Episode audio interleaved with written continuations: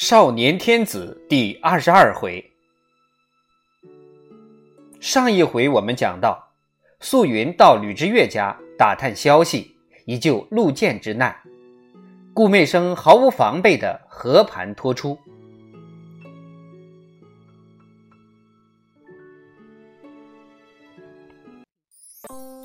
素云到家，随傅以健出去的仆人前来禀报。主人安好，今天下午就能回府。素云灵机一动，身子摇摇晃晃跟着躺了下去，喊头痛，说恶心，午饭也没有吃。于是葛府都知道了，夫人中暑了。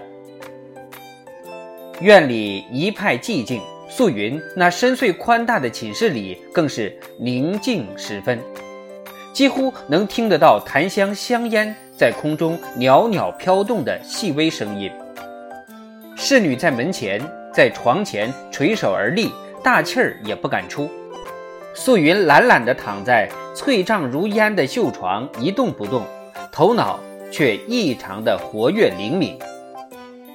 十四年的岁月，如同一道厚厚的、沉重的帷幕，慢慢揭开了。正因为时间相隔太久远。素云得以清楚地看到整个事情的全部过程，他好像是一个戏台下冷静的看客，而不是当事人。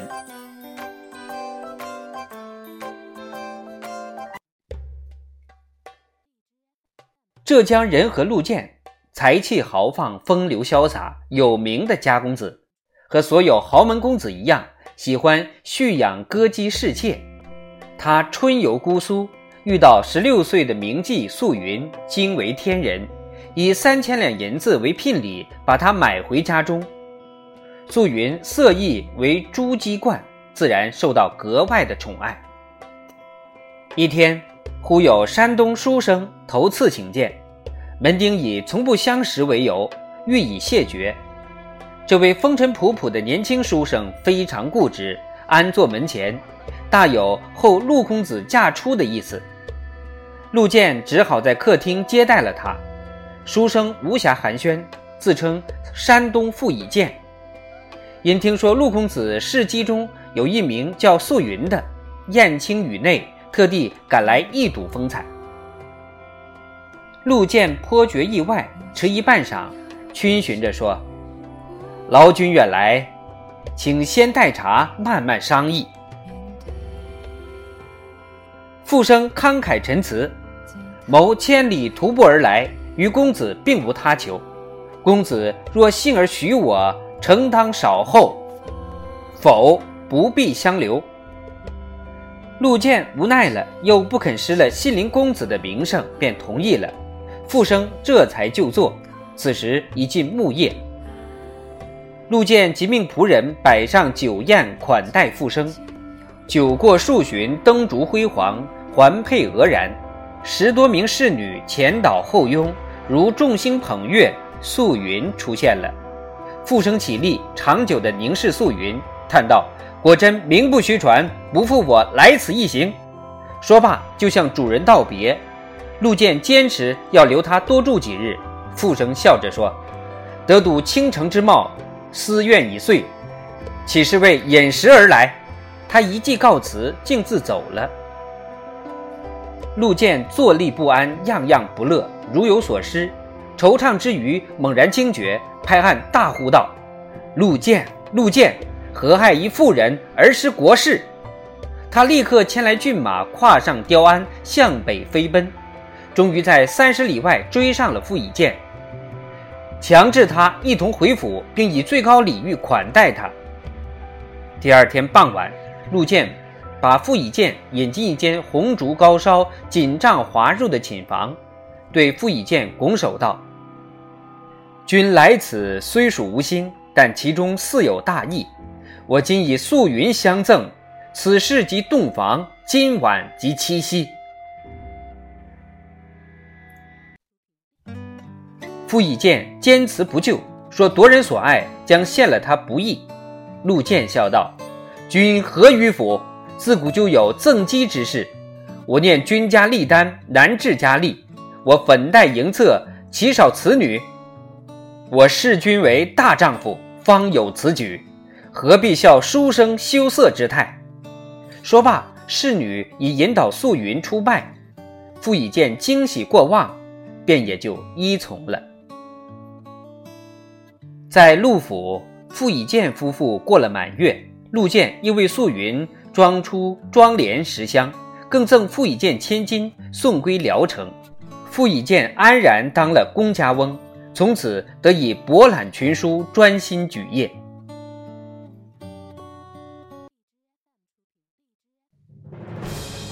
甲申一变，天下大乱，傅陆两家因书决断，整整十二年了。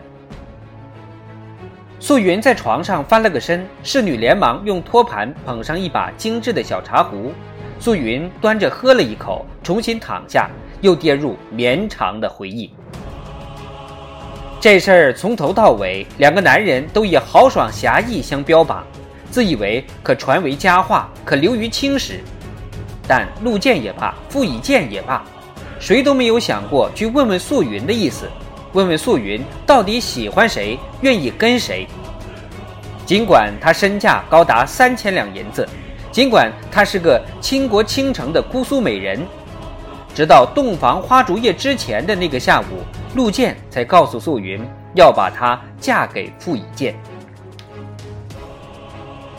素云大吃一惊，感到蒙受了耻辱。应该说，她见到傅以渐给她的印象是不错的，宽额、龙准、阔嘴，目光湛湛，清亮如水。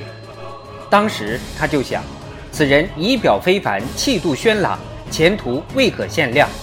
只是他眷恋的是风流潇洒的陆公子，他的主人。他哭了。他的眼泪好像使陆建有些感动，他柔声说：“你是嫌他穷吗？你这么个超逸的人，竟也脱不了俗气。你想想，你就是在我府里过十年二十年，仍不过是个歌姬。嫁给傅以健，你就是他的结发妻子。傅以健乃国士，你还愁当不了一品夫人？”素云使气儿，跺着脚说：“我不管什么夫人不夫人，我真心喜欢你。可你拿我当一件东西，随便送人。”陆建不说话了，在窗前默默站了许久，眼睛不看素云，低声说了一段话，那忧郁的声调、伤感的表情，永远的留在他的记忆中。素云，别看我只大你两三岁，在男女之间的事儿上，真情实意早就埋葬到坟墓里去了。对酒当歌，人生几何？凡事个不过逢场作戏，何必认真？对你，也无非如此。你有什么可留恋的？不错，我拿你送人。没把你当人，那么从今以后，我拿你当我的妹妹，好不好？哥哥送妹妹出嫁，当是天经地义了。他没有食言，送给他的妆奁跟他亲妹妹的相同。他随傅以渐回山东后，在来往书信中也以兄长自居，称他们为贤妹妹夫。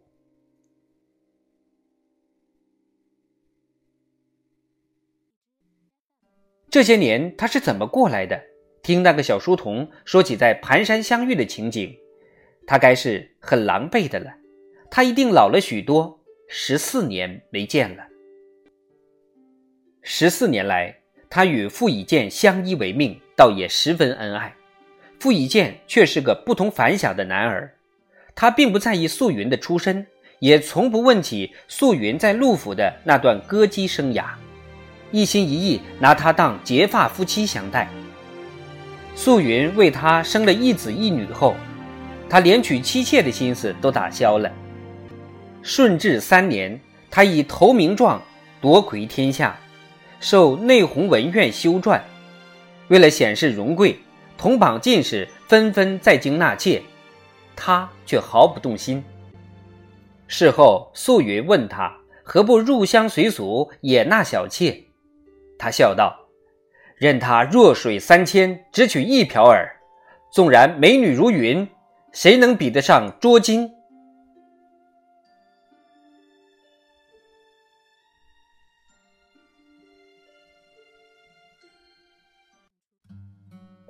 傅以渐居官谨慎，尤其拜大学士以后，得在议政王大臣、满尚书等满洲亲贵间周旋，既要施政，又不能得罪他们，真是费尽心力。江南十世家谋反案，从顺治初年直到今天，满官总是一口咬定，因为这十家是明朝的首富大户，文人冤货，在满人看来。他们谋反是确定无疑的，不严加镇压，江南就难以服帖。傅以渐敢去碰这棘手的事儿吗？弄不好丢官丧命都是可能的。不见陈平下的前车之鉴。可是，人不能没良心呐。素云努力压制着烦乱，在心里演习着如何说服。激励自己的丈夫，夫人，你怎么样了？还在窗外，傅以健就急不可待的大声问。他一进门就听说素云卧病，一步未停，边走边脱朝衣朝帽，只赶到寝室，几个大步就迈到了床前。侍女连忙把纱帐挂上银钩。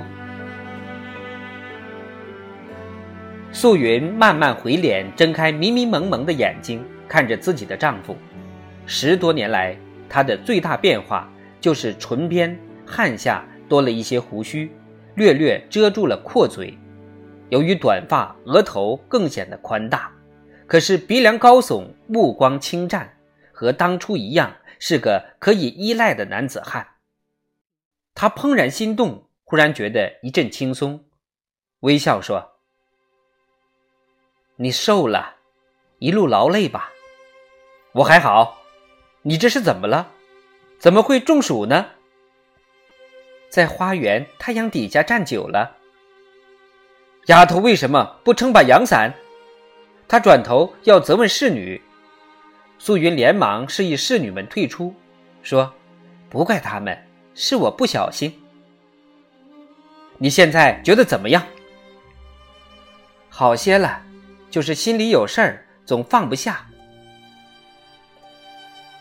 傅以健端起茶壶喝了两口，坐在床边，安慰说：“有什么大不了的事儿，我来帮你排遣。”这几日天天晚上梦见庙里判官戳手指斥我，说什么女子也当报养育之恩，你岂能忘记娘家？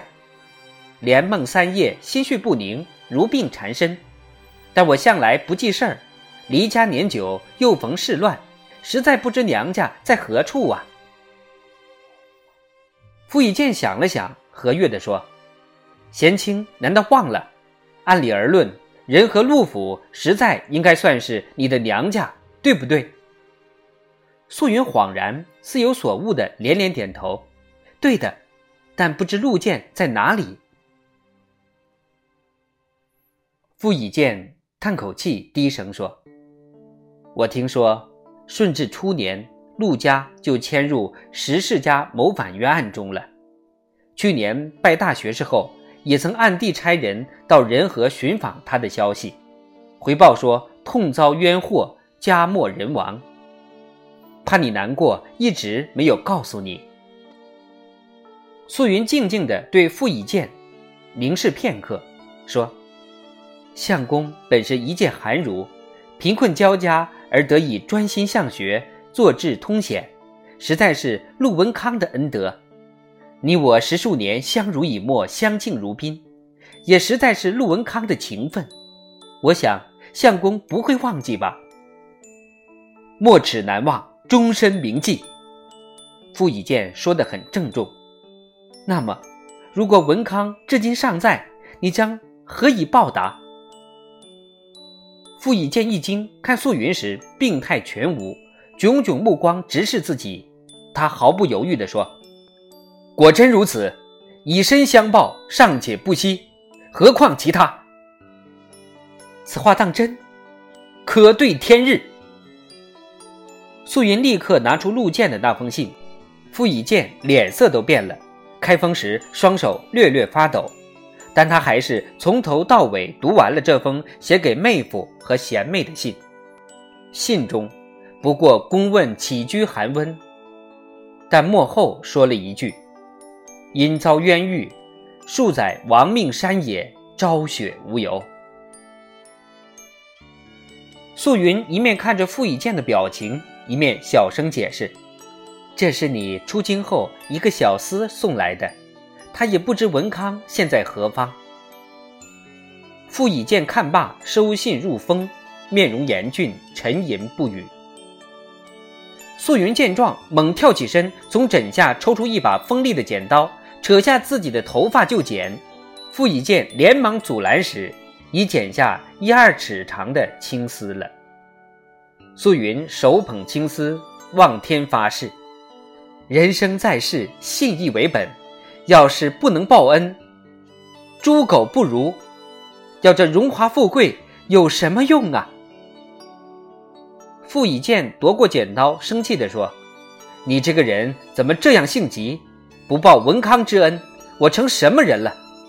朝廷里的事儿，你又不是不知道，大权尽属满官。”汉元不过是陪从，我虽拜大学士，也不过秉承皇上和王大臣会议的意思办事，哪能说了就算数？何况逆谋大案非同小可，满官视为禁挛，从不让汉官插手。照你这么说，报答文康还不是一句空话？我想，唯一的希望在皇上。天子圣明，或许有开恩之举，但也需时日。我将变谋有时之事，看准有利时机，会同深奏。这都不是十天半月能办成的。这些，素云理解。不过他还是问了一句：“那么解江南冤案的事，你是经我提醒才想到的吗？”哪里？如今诬告成风，汉官人人自危，再不设法阻止，成何朝廷，成何世界？唉，素云长叹一声，又躺下了。但愿皇上明察秋毫，解天下冤狱，让江南还如旧日江南那般昌盛名利吧。